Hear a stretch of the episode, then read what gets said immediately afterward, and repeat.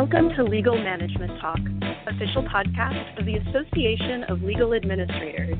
I'm your host, Christina Vragovich.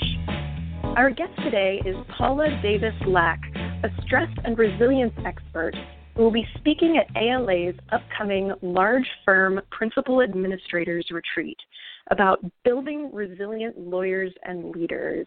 Welcome, Paula. Hello, thanks so much for having me. Thanks for being with us. Uh, first, can you tell us a little bit about yourself, your background, your current work? So, I am actually a former practicing lawyer. So, I practiced commercial real estate law for about seven years and then burned out during the last year of my law practice.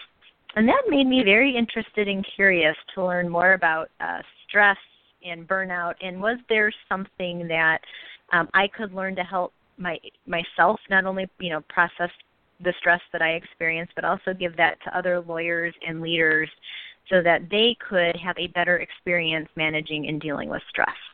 So that uh, took me to the University of Pennsylvania, where I got a master's degree in something called applied positive psychology and learned about this whole concept of resilience and how it could be applied to help people manage their stress better. So, uh, after I got my master's, I spent almost four years uh, working uh, for the University of Pennsylvania, teaching and training soldiers and drill sergeants in, uh, in these resilience skills, and now uh, just do that uh, for lawyers and uh, folks in business and in corporate America.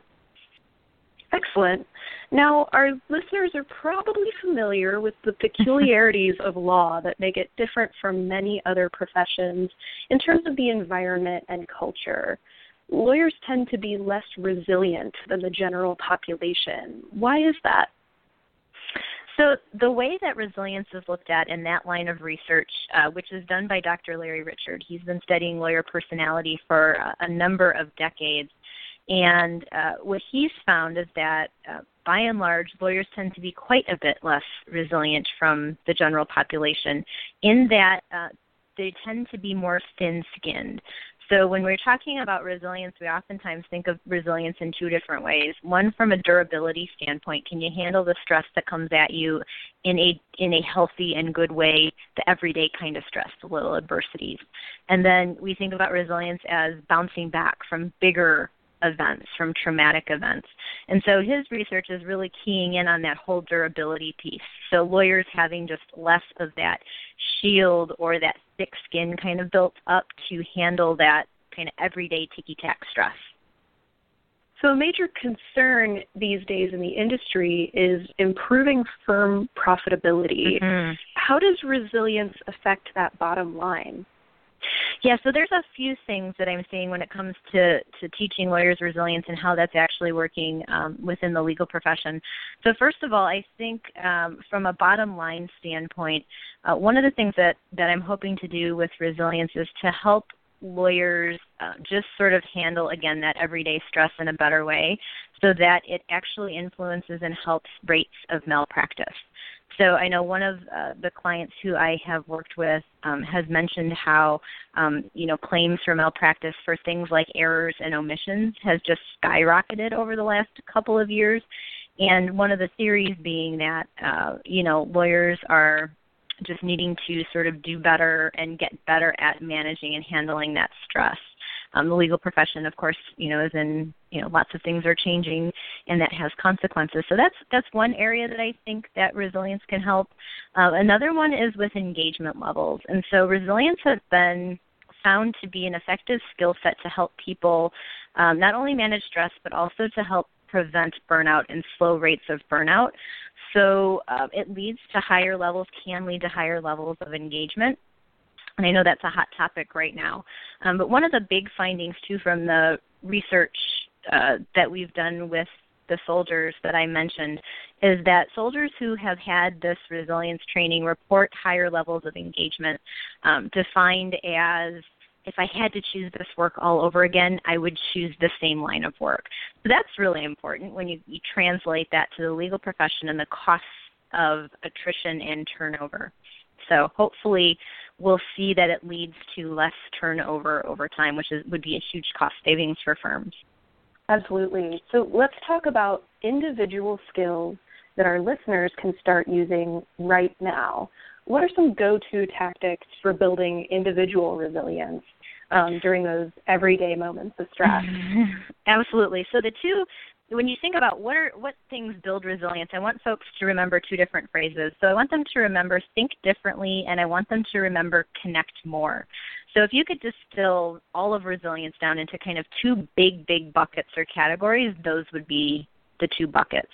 So in terms of thinking differently, when you're faced with a, you know, an adversity or a stressful situation, how can you think about it in a way that's going to lead you to higher performance um, a more productive response.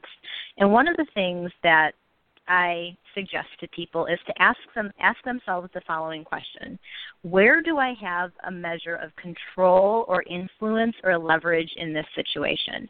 Because it's amazing how much we get stressed out about things that we can't control. And oftentimes too, we're so busy or other things are going on that we fail to see that wow, there actually is something that I can do about this just asking myself that simple question has made my uh, travel experiences in airports a whole lot better. Uh, just you know, because I have no control over canceled flights, and you know, I used to Absolutely. waste an enormous amount. Yes, I would waste an enormous amount of time and, and energy stewing about how you know how come I happen to be the unlucky person who got on the canceled flight. And instead, now I'm more contr- more focused on what can I actually control in the situation. Um, from a connect more standpoint, one of the things that I talk about with people is something that I call the 10 5 rule. And it actually is a way to help you start to pay attention to your colleagues and other people more because so many of us are on our devices and we're busy and we're not paying attention. So um, it just simply is if you're within 10 feet of somebody, actually look up and acknowledge them and maybe give them a little smile. And if you're within five feet of someone, actually say hi. So it's very simple to say, but again, because of the way we kind of run our practices and our lives being so busy, it's somewhat hard to implement. And just seeing what comes of that. So those are two very, very simple skills that people can start to use right away. So uh, I have one final question for you.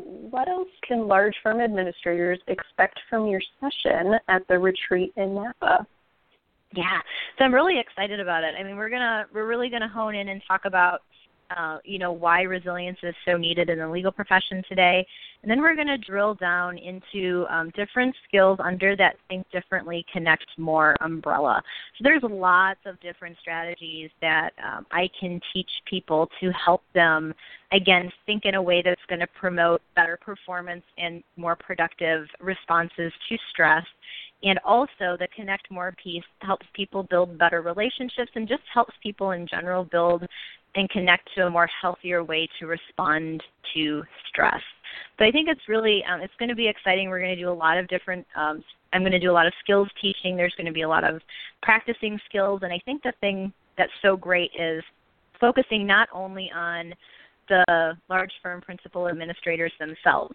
So they'll be able to benefit themselves from these skills, but they'll also be able to take these skills back to their firms and use them in coaching situations. They'll be able to apply them to the folks who they work with. And they're also nice skills that translate well to family situations and encounters. So I think the portability of yeah, the portability of what we're going to be talking about I think is wonderful. Awesome. Well, thank you so much to Paula Davis Laack for joining us on the podcast today. Check out Paula's latest ebook titled Addicted to Busy Your Blueprint for Burnout Prevention, which is available now for free at pauladavislaack.com. That's Paula Davis, L A A C K dot com.